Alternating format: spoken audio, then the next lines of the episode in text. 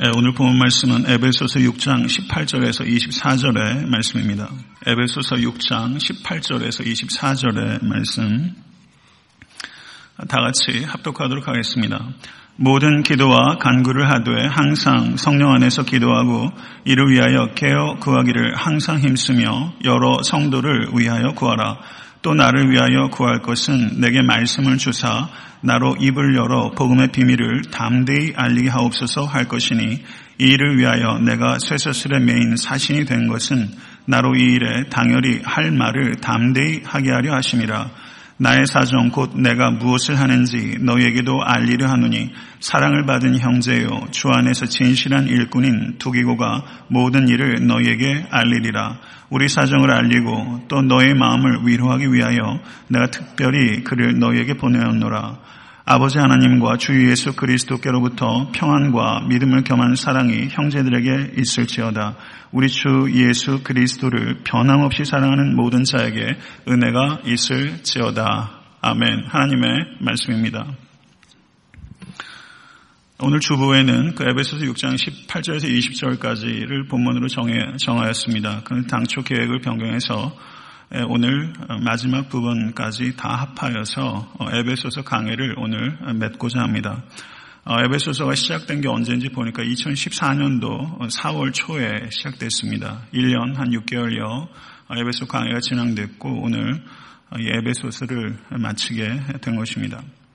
18절에서 아, 20절의 내용을 보시면 6장 10절에서 시작된 사탄과의 영적 전쟁을 에 대한 가르침의 결론부에 해당되는 말씀이고 그리고 21절에서 24절의 말씀은 에베소서 전체에 나가는 말이면서 동시에 사도 바울이 에베소 성도들을 위한 마지막 인사와 축복의 말이 기록되어 있는 따뜻하고 정감 있는 맺은말이라고 할 수 있습니다. 어, 에베소서를 제가 서론에도 강조를 한 바가 있지만 에베소서의 대표적인 특징 가운데 하나는 에베소서는 기도의 서신이다라고 말할 수 있습니다. 다른 서신서에도 사도 바울의 기도가 기록되어 있지만 에베소서에서는 유독 많이 기록되어 있고 세 차례에 걸쳐서 등장하고 있습니다.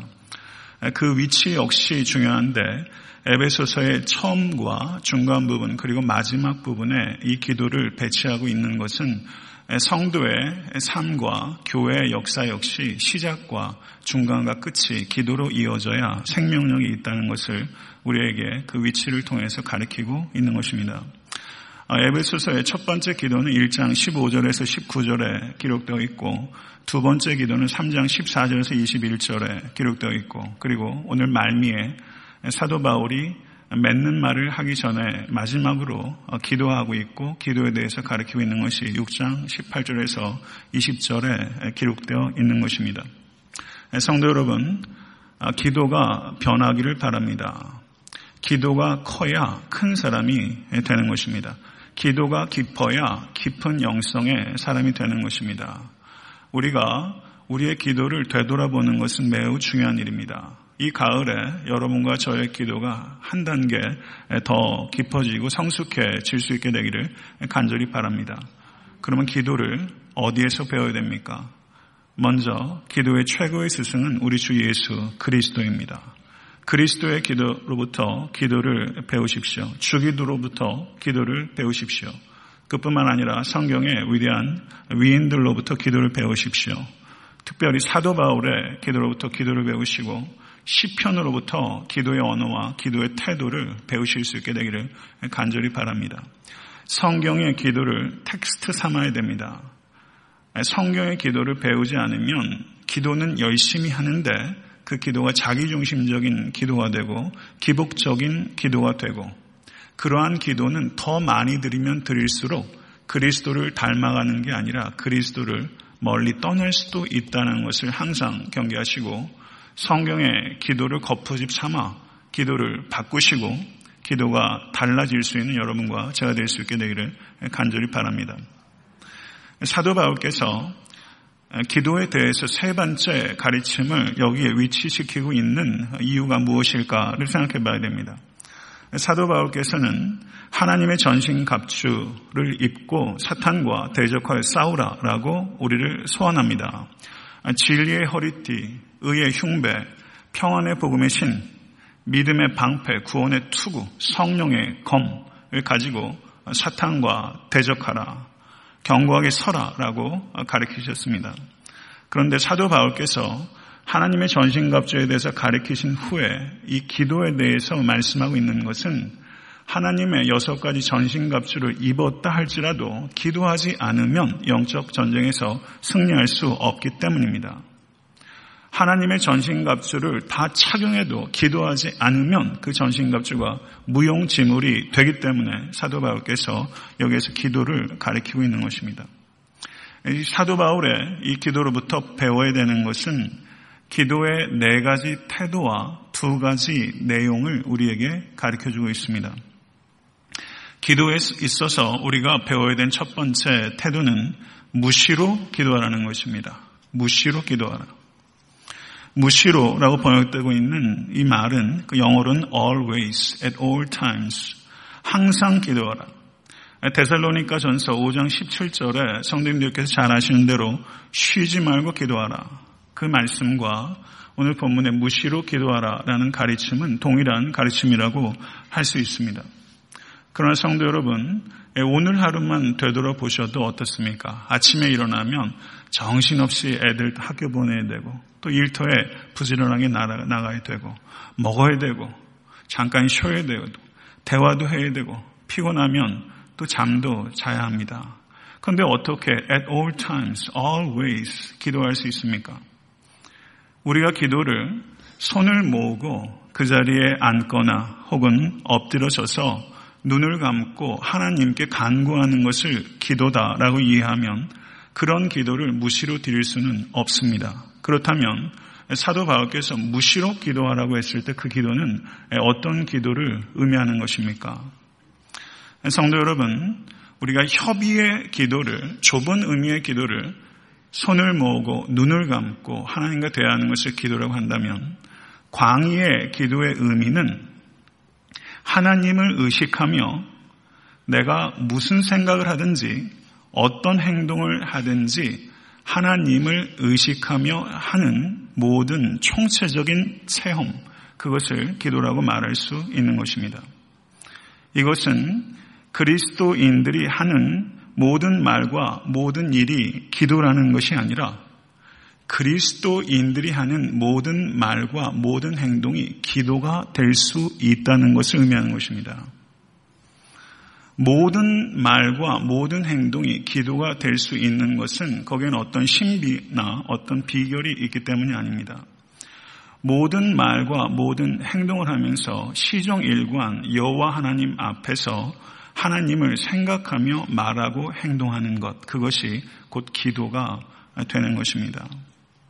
성도 여러분, 우리가 새벽 예배에 기도로 나오시거나 오늘 예배 뒤에 또 기도할 때는 기도로 하나님께 나아가는 것이고 일할 때는 일로서 나아가는 것이고 생각할 때는 생각으로 주님께 나아가는 것입니다. 정해진 시간에 하나님께 기도하는 것과 여타 다른 모든 일들을 하는 와중에서도 우리의 생각이 하나님께 고정되면 그 시간의 질적인 차이는 없어지게 되는 것입니다. 성도 여러분, 무시로 항상 기도하는 훈련을 하실 수 있는 여러분과 제가 될 수 있게 되기를 간절히 바랍니다. 내가 무슨 말을 하든지 무슨 생각을 하든지 성도 여러분 공기가 항상 우리를 둘러싸고 있는 것처럼 내가 항상 주님을 의식하면서 사는 것입니다. 제가 요한복음 10장을 강의할 때 그 예수 그리스도께서 선한 목자다. 에고 에이미생에서 나는 선한 목자다. 믿으십니까? 선한 목자는 양떼들을 위해서 목숨을 버리는 것입니다. 그럼 이스라엘에 가서 그 양을 치는 목자들이 그 바깥으로 광해로 나아가게 되면 거기에 간이로 울타리를 지게 되고 이 목동들이 각각 가지고 데리고 온 양들이 뒤섞이게 됩니다. 그리고 양들이 쉬고 있고 목동들도 쉬고 있죠. 그런데 어떤 목동이 일어나서 탁 일어나면 벌써 그 목동에 속한 양떼들이 목동을 전혀 의식하고 있지 않은 것 같았는데 목동이 일어나게 되면 벌써 그 목자에 속한 양들이 벌써 느낌을 갖고 있고 그리고 목동이 소리를 내면 그 양들만 탁 일어나서 양, 목자를 향해서 가는 것이죠. 의식하고 있는 거예요. 양들이. 다른 일들을 하면서도 목자를 항상 의식하고 있는 거예요. 오늘 하루 살아오시면서 성도 여러분 얼마나 주님을 의식하면서 살아오셨습니까? 항상 하나님을 의식하면서 여러분의 영안에, 영안이 하나님을 주목할 수 있는 삶을 살아가실 수 있게 간절히 바랍니다. 두 번째 기도의 태도는 성령 안에서 기도하라는 것입니다. 성령 안에서 기도한다는 것을 우리는 잘못 이해할 수 있습니다. 어떤 종교적인 황홀경에 빠져서 기도한다라든가 아니면 방언으로 기도하는 것을 성령 안에서 기도한다라고 생각할 수 있습니다. 그런 뜻이 결코 아닙니다. 성령 안에서 기도한다는 것은 성령으로 인도함을 받아 기도를 드린다는 것을 의미하는 것입니다. 성령으로 인도함을 받지 않고 정욕에 이끌리거나 내가 생각하는 목표에 이끌려서 기도할 때가 많습니다. 성도 여러분, 성령의 인도함을 받는 기도는 그렇다면 무엇을 의미하는 것입니까? 로마서 8장 26절 27절은 이와 같이 성령도 우리 연약함을 도우시나니 우리가 마땅히 빌 바를 알지 못하나 오직 성령이 말할 수 없는 탄식으로 우리를 위하여 친히 간구하시느니라. 마음을 감찰하신 이가 성령의 생각을 아시나니 이는 성령이 하나님의 뜻대로 성도를 위하여 간구하심이니라. 이렇게 말씀하고 있습니다. 성도 여러분, 우리는 연약한 존재입니다. 연약함은 어디에서 기인한 것입니까? 그것은 아담의 타락으로부터 기인한 것입니다. 연약함이란 아담의 타락으로부터 기인돼서 인간이 갖게 된 여러 가지 제약들과 제한들을 연약함이라고 할 수 있는 것입니다. 말하자면 육체적인 노동을 많이 하게 되면 피곤함을 느끼는 것, 그런 것을 연약함이라고 말할 수 있습니다. 연약함 자체는 죄악이라고 말할 수 없지만 연약함은 죄의 아담의 죄악의 결과로서 우리를 우리가 갖게 된 것입니다. 그리고 그 연약함으로 인해서 우리는 죄를 범할 수 있게 됩니다. 성도 여러분, 예수 그리스도께서 말씀하신 대로 이 땅에 다시 재림하실 것을 믿으실 수 있게 되기를 간절히 바랍니다. 예수 그리스도께서 이 땅에 재림하실 때는 우리의 모든 연약함들도 사라지게 될 것입니다. 인간이 가지고 있는 연약함 가운데 하나는 무지함이라고 할 수 있습니다. 이 무지함이 우리의 기도에 있어서 어떻게 작용하는가? 우리는 무지로 인해서 무엇을 구해야 할지 그리고 어떻게 구해야 할지를 모를 수 있습니다. 그것이 무지라는 연약함의 결과입니다. 무엇을 구해야 할지 어떻게 구해야 할지 우리가 알지 못할 수 있다는 것입니다. 성도 여러분, 그것은 자연스러운 것입니다. 그러나 우리가 무지하게 기도할 수 있는 것이 자연스럽지만 지속적으로 무지함 속에서 기도해도 좋다는 뜻은 아닙니다. 그러므로 우리는 하나님께 간구할 때 머리에 떠오르는 대로 기도해서는 안 됩니다. 그와 같은 것을 삼가해야 됩니다. 그러므로 우리는 기도를 시작할 때 하나님 앞에 이렇게 간구할 수 있습니다. 하나님 나는 무지합니다. 하나님 나는 연약합니다. 올바른 것을 구할 능력도 없고 올바르게 구하지도 못합니다. 하나님 올바른 것을 올바른 태도로 구할 수 있도록 저를 도와주십시오. 내 기도를 도와주십시오. 올바른 것을 올바르게 구할 수 없는 무지함이 저에게 있습니다. 안 그래요? 올바른 것을 올바르게 구하지 못해요. 성도 여러분, 이걸 깊이 생각하셔야 돼요. 그래서 우리가 이렇게 기도를 시작할 수 있는 거예요. 오늘부터 적용해 보세요. 이게 훈련 아니겠어요? 하나님 올바른 것을 올바르게 구할 수 없는 저는 연약한 존재입니다. 성령님 제 기도를 이끌어 주세요. 내 기도를 이끌어 주세요. 성령님의 인도함을 받는다는 것은 기도가 좀 수동적일 필요가 있다는 거예요. 그냥 앉자마자 보따리, 보따리 장수도 아닌데 말이죠. 그냥 기도 제목들 막 풀어헤치기 바빠요. 그리고 실컷 강구하고 그냥 그 자리 서둘러 떠나기 바빠요. 그렇게 보따리 장수처럼 기도하지 마시고 잠잠하게 하나님 앞에 성령 인도함을 구하면서 올바른 것을 올바르게 강구할 수 있도록 성령님 저를 코치해 주세요. 그렇게 가르쳐 달라고 성령님께서 반드시 가르쳐 주십니다. 성령님께서 우리 사랑하는 성도들의 소원을 인도할 뿐만 아니라 소원을 표현하는 것도 가르쳐 주세요. 기도의 언어가 달라질 수 있어요. 이 가을에 여러분의 기도와 제 기도가 바뀔 수 있기를 간절히 바랍니다. 세 번째 기도의 태도는 깨어 기도하는 것입니다. 베드로전서 5장 8절을 보시면 근신하라 깨어라 너의 대적 마귀가 우는 사자같이 두루다니며 삼킬 자를 찾느니 사탄이 성도들보다 탁월하게 뛰어난 부분이 있어요. 사탄은 우리보다 훨씬 인내할 줄 압니다. 사탄은 항상 깨어 있어요. 그렇기 때문에 성도도 깨어 있기 위해서 기도해야 합니다. 예수님께서 감남산에서 강론하실 때 예수 그리스도의 가르침은 watch, 삼가라, 깨어 있어라, 주목하라. 이것이 그리스도의 가르침이에요. 항상 깨어 있어야 됩니다. 종교개혁자 마틴 루터가 강아지에게 고기를 주는데 강아지에게 입을 크게 벌리고 강아지가 이 고기 덩어리를 보면서 강아지 눈빛이 얼마나 반짝이는지 손이 움직이는 대로 강아지의 눈도 목도 몸도 강아지가 움직이는 거예요. 여러분 되게 강아지 많이 기르시잖아요. 그런데 이 마틴 루터가 강아지에게 고기를 주다가 영적으로 깨달은 게 있어요. 그게 뭐냐면 내가 이 강아지가 고기를 쳐다보는 것처럼 내가 하나님을 쳐다보고 있는가. 하나님에 따라 눈도, 목도, 마음도 움직이고 있는가. 이렇게 마틴 루터가 느끼게 된 것입니다. 성도 여러분, 깨어있는 기도는 마치 강아지가 주인이 내어주는 고깃덩어리를 집중하는 것처럼 흐트러지지 않아요. 깨어있는 기도는 집중력 있는 기도입니다. 우리가 얼마나 집중력 있게 기도하는 걸 생각해 볼 필요가 있습니다. 유대인들은 찬송할 때는 주로 앉아서 찬송을 드리고 기도할 때는 서서 기도하곤 했습니다. 오늘은 한번 서서 한번 이따 한번 기도해 봤으면 좋겠어요. 영 서 있는 게 몸이 불편하신 분들은 할 수 없지만 잠깐 쓰셨다가 앉으셔도 좋고요. 서서 유대인들이 주로 기도를 드리곤 했습니다. 왜 서서 기도하죠? 맑은 정신으로 기도할 수 있기 때문이에요. 저는 성도님들께서 앉아서도 기도하고 엎어져서도 기도하고 일어서서도 기도하고 몸의 태도에 따라 기도의 언어가 상당히 바뀝니다. 금식을 하는 유익이 뭐라고 생각하세요? 금식을 하게 되면 육체에 힘이 빠져요. 그러면 육체에 힘이 빠지는 것만큼 내 영혼에도 힘이 빠지고 하나님 옆에서 그만큼 겸손한 몸과 태도를 유지할 수 있기 때문이에요. 기도할 때 우리의 육체적인 몸의 태도는 굉장히 중요합니다. 성도 여러분, 기도 시간, 이 양이 필요합니다. 기도 시간에 양이 필요해요.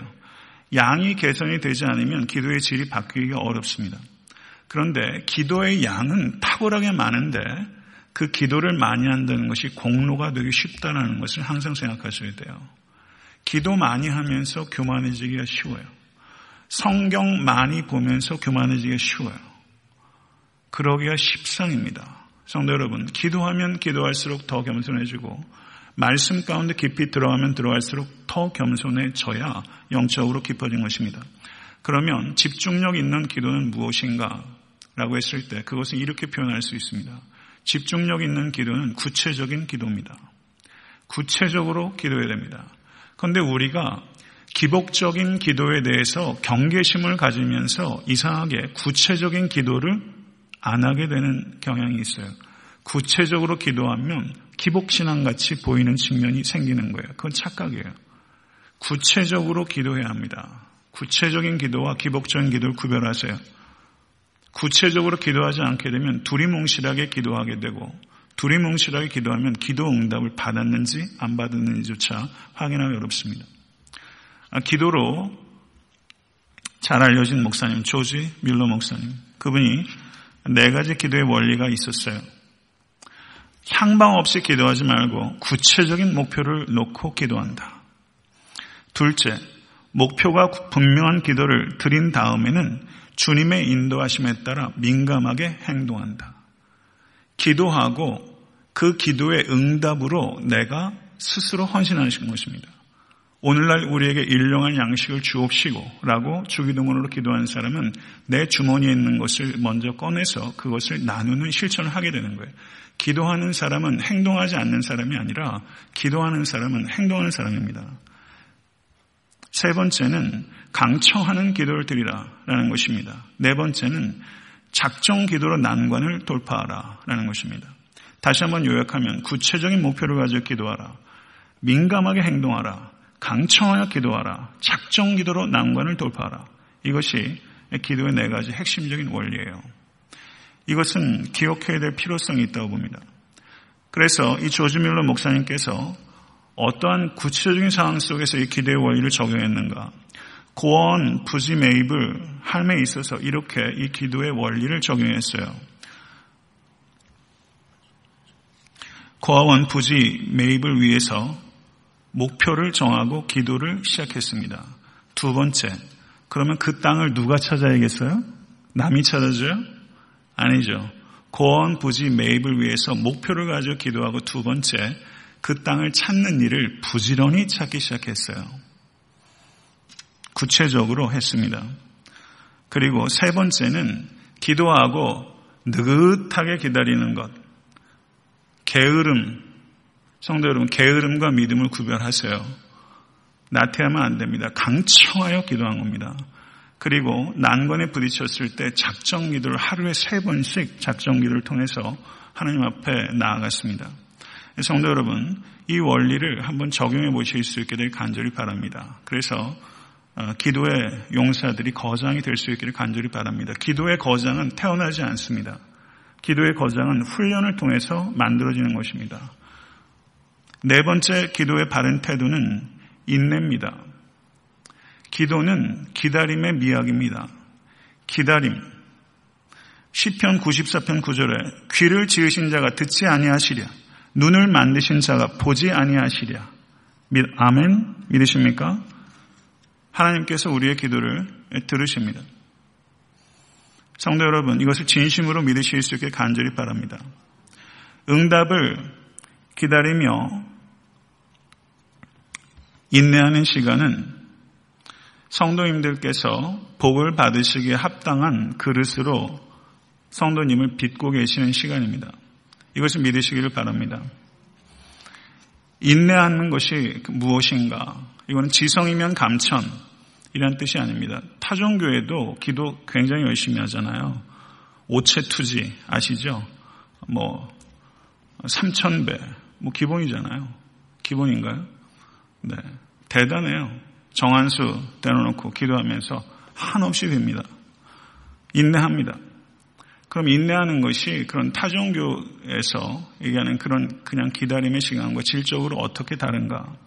기다려야 될 때는 두 가지 조건이 있습니다.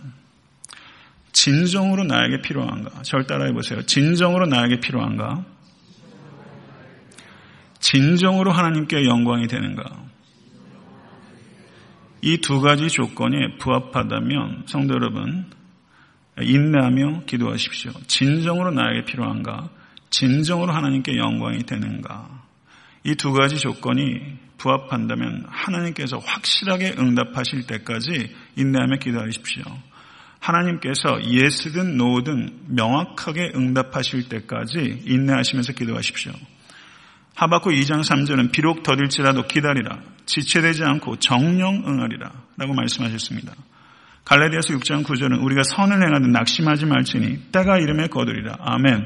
믿으십니까? 하나님의 때와 하나님의 방법이 만나면 하나님의 능력이 나타나는 것입니다. 기도는 기다리는 것입니다. 믿음은 기다리는 것입니다. 약속을 붙잡고 기다리는 것입니다. 그리고 기다리는 동안에 우리는 겸손함과 정결함을 얻습니다. 만약에 기다림이 없이 기도가 즉각 즉각 응답된다면 어떻게 정결해질 것이며 어떻게 겸손해질 수 있겠습니까?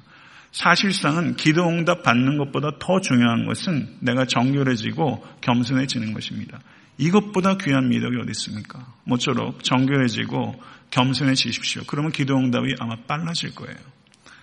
성도 여러분, 복을 받는 것 중요한 것입니다. 그러나 복 받는 것보다 중요한 것은 복이 있는 사람이 되는 것이고 복이 있는 사람은 겸손하고 정결한 사람이에요. 그런 사람 하나님께 쓰십니다. 이제 두 가지 기도의 내용에 대해서 말씀을 드리겠습니다. 사도 바울께서 여러 성도를 위하여 구하라 라고 말씀합니다. 영적 전, 전쟁은 각계 전투가 아닙니다. 개개인과 사탄과 싸우는 것이 아니라 이것은 개개인을 포괄하는 공동체와 영적 세력과 전쟁을 하는 것입니다. 그렇기 때문에 우리는 서로 묶여 있는 것입니다. 우리는 상호 의존적인 성도입니다. 믿으십니까? 우리는 공동체입니다. 우리는 공동체로 존재합니다. 우리는 구별된 하나님의 백성들입니다. 그렇기 때문에 한 지체가 영적으로 패배한 것은 다소간의 공동체 전체에 영향을 미친다는 것을 우리는 알아야 됩니다. 그래서 각자 맡은 지역을 지켜줄 수 있어야 됩니다. 각자 맡겨진 자리에서 기도의 소명을 감당하신 모든 권속 되실 수 있게 되기를 간절히 바랍니다. 우리가 여러 성도들을 위해서 기도하라는 것은 우리가 내 문제에 함몰되지 말란 뜻입니다. 자신만 바라봐서는 안 됩니다. 여러 성도를 바라볼 수 있어야 됩니다. 전체를 바라볼 수 있는 안목이 여러분과 저에게 열릴 수 있게 되길 바랍니다. 전체를 바라보게 되면 내 문제를 바라보는 시각이 바뀌게 됩니다. 근시안적으로 바라볼 때와 내 개인사 전체를 바라보는 것과 우주 역사의 시작과 결국을 우리가 이해하고 바라보는 관점에서 오늘 나에게 닥친 문제를 바라보면 그건 전혀 다른 문제가 되는 거예요. 내 문제를 부분적으로 보지 않고 전체로 보는 것, 내 문제를 근시안적으로 보지 않고 역사적으로 종말론적으로 바라보는 시각이 열리는 것. 이 시각은요, 결국은 관점이 문제입니다. 관점이 어떻게 열리는가? 그거는 기도를 하면서 씨름할 때 관점이 열려요. 내 문제를 객체화할 수 있습니다. 내 문제 하나 가지고 내가 살고 죽을 것 같은데 조금만 시각이 달라지면 그것을 바라보는 관점이 바뀌게 되는 것입니다.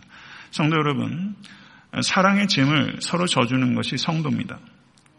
그러면 우리가 어떻게 짐을 서로 져줍니까? 짐을 져주는 최고의 방법은 기도로 짐을 져주는 것입니다. 사랑의 최고의 표현은 중보기도입니다. 믿으십니까? 교회는 무엇으로 세워집니까? 기도 위에 세워집니다. 이것을 믿으시고 여러 성도들을 위해서 기도하실 수 있게 되기를 간절히 바랍니다. 여러 성도들을 위해서 기도하면 성도 여러분, 여러분의 기도는 하나님께서 자동적으로 들어응답하실 줄 믿습니다. 두 번째는 사도 바울께서 나를 위하여 기도해 달라라고 이야기를 하셨어요. 성도 여러분, 나를 위하여 기도해 달라라고 말하는 것을 사도 바울이 전혀 망설이질 않았어요. 왜요? 기도를 부탁하지 않아도 되는 사람은 한 사람도 없기 때문입니다. 사도 바울은 위대한 사도입니다. 한국은 체면 문화잖아요.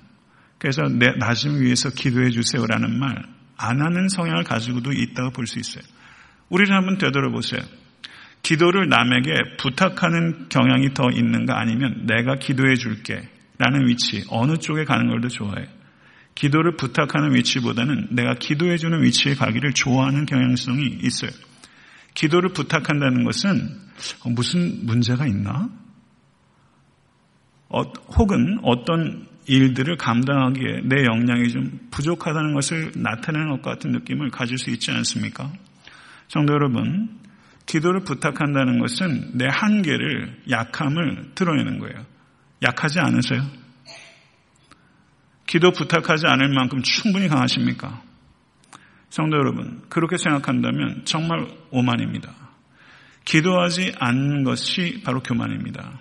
이것을 깊이 생각하십시오. 우리가 피차 서로 기도를 부탁할 때 우리는 기도 서로 기, 도를 부탁할 때 우리는 더 연결이 되고 더 강해지고 더 건전해지고 더 정결해집니다. 기도를 부탁하면서 우리는 더 겸손해집니다. 성도 여러분, 피차 간에 기도를 부탁하는 중보 기도하는 공동체가 되어지기를 간절히 소원합니다.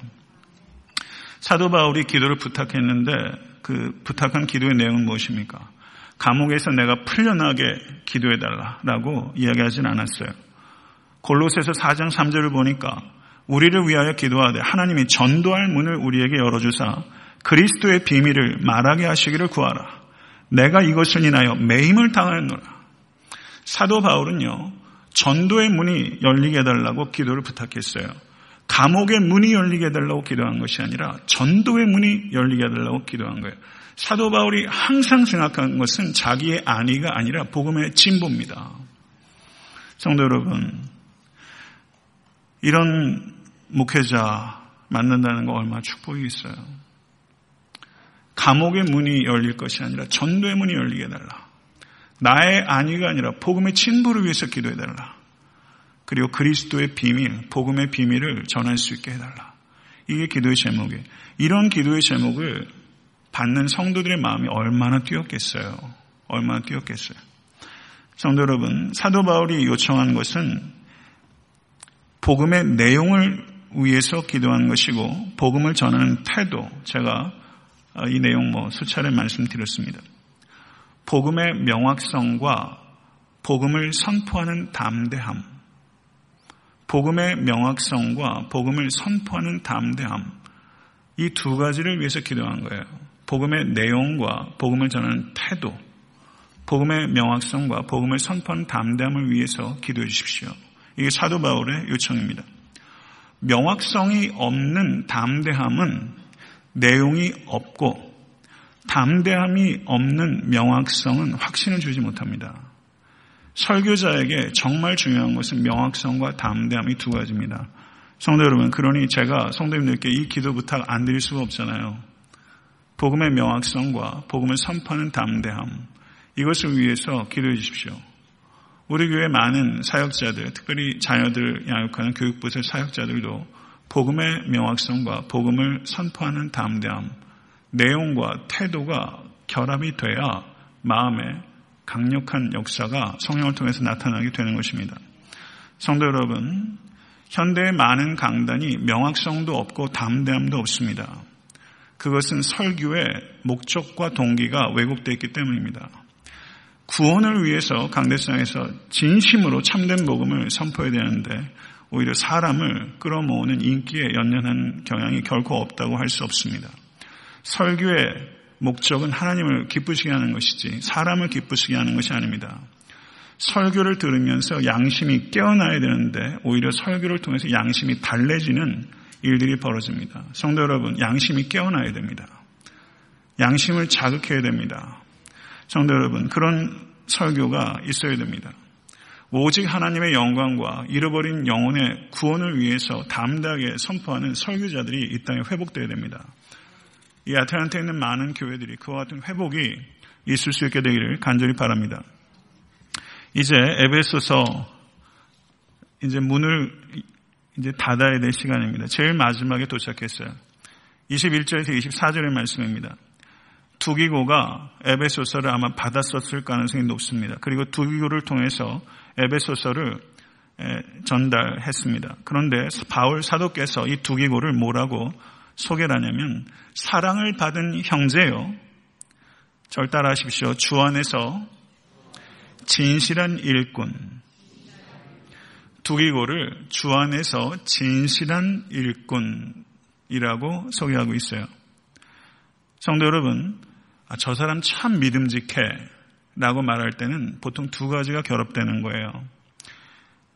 진실함과 능력이 결합될 때 믿음직하다라고 말하는 거예요. 진실한 일꾼. 주 안에서 진실한 일꾼. 진실함과 능력이 결합돼야 됩니다. 사람은 진실하게 이루 말할 수 없는데 능력이 없는 사람이 있어요. 근데 사람은 참 능력이 있는데 진실하지 못한 경우가 있어요. 둘 다 아쉬운 거예요. 진실함과 능력이 겸비되실 수 있게 되기를 바라고 그것이 주 안에서 이루어질 수 있게 되기를 간절히 축원합니다. 23절과 24절을 보면 사도 바울께서 에베소 교인들을 위한 축복을 하고 있습니다.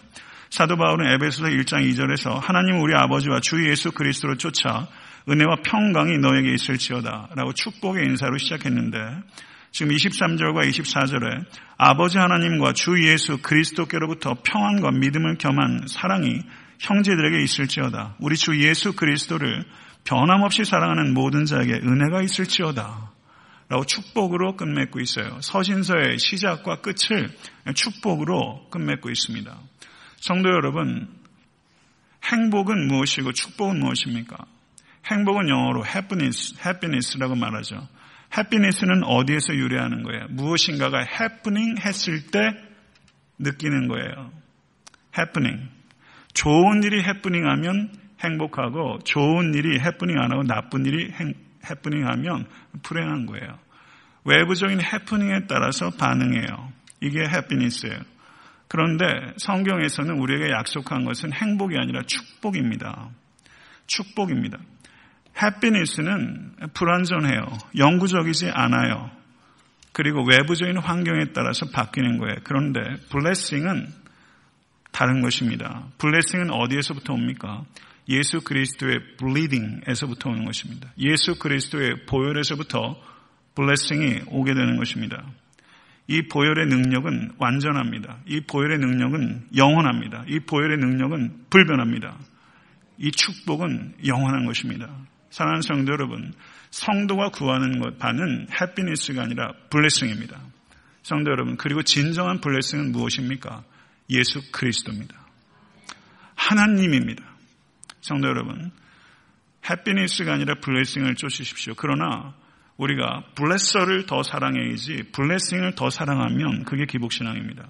우리가 정말 사랑해야 될 대상은 블레서, 성삼이 일체이신 하나님이십니다. 하나님이 축복입니다. 하나님과의 사귐이 생명입니다. 기도할 때도 사귐이 목적이 될 수 있는 기도가 될 수 있게 될 간절히 바랍니다. 성도 여러분, 사도 바울이 축복으로 시작해서 축복으로 이 서신서를 마치는 것은 우리들의 삶이 축복을 기다릴 뿐만 아니라 축복을 빌어주는 삶을 살라는 사도 바울의 가르침이라고 볼 수 있습니다.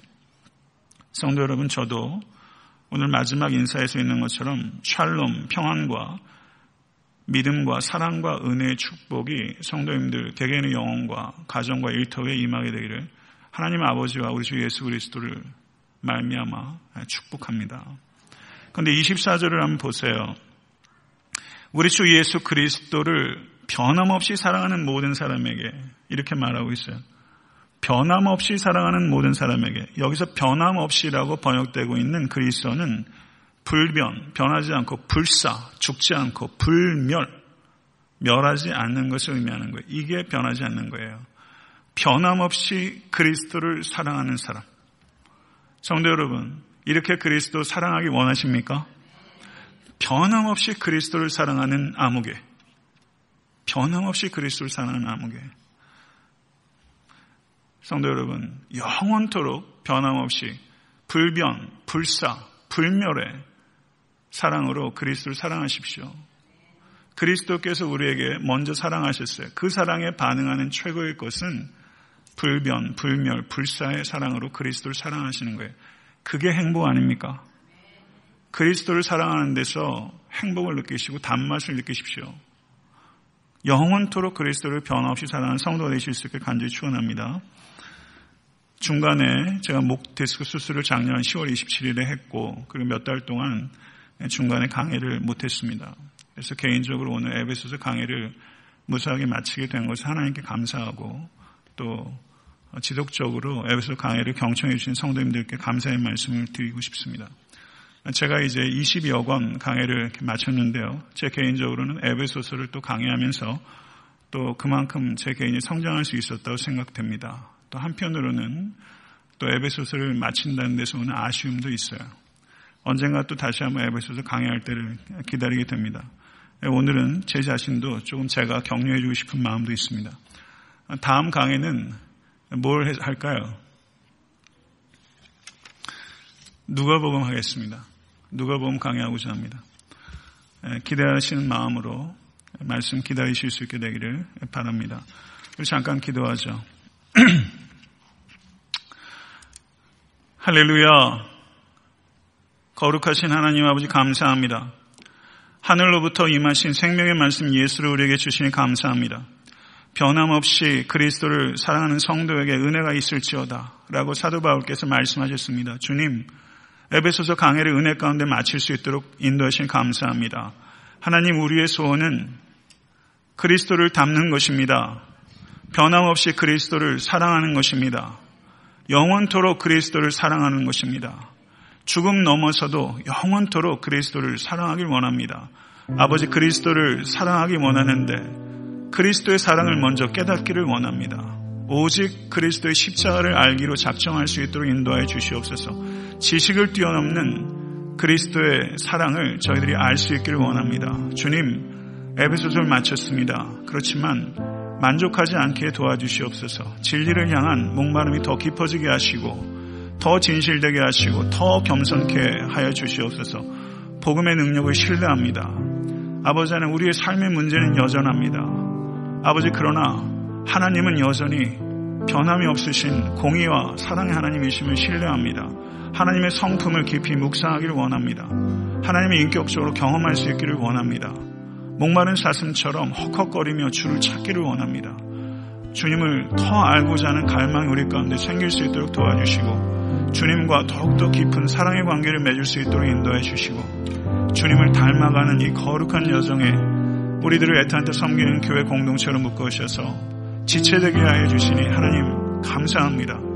우리가 서로를 깊이 사랑하며 나를 위해서 기도해 주세요 라고 서로 겸손한 기도를 요청할 수 있도록 주여 인도해 주시고 성도의 삶의 짐을 중보를 통하여 짐을 나누어지는 거룩한 사랑의 공동체가 될 수 있도록 인도하여 주시옵소서 세상이 너무나 이기적이고 자기만 알고 자기 교회만 알고 내 집만 아는 자기중심적인 죄된 문성을 버리지 못합니다. 주님, 오늘 우리에게 말씀하셨는 것처럼 무시로 하나님 앞에 기도하고 성령 안에서 기도하고 깨어 기도하고 주님의 뜻대로 기도할 수 있는 우리 모두가 될 수 있도록 주여 인도하여 주시옵소서.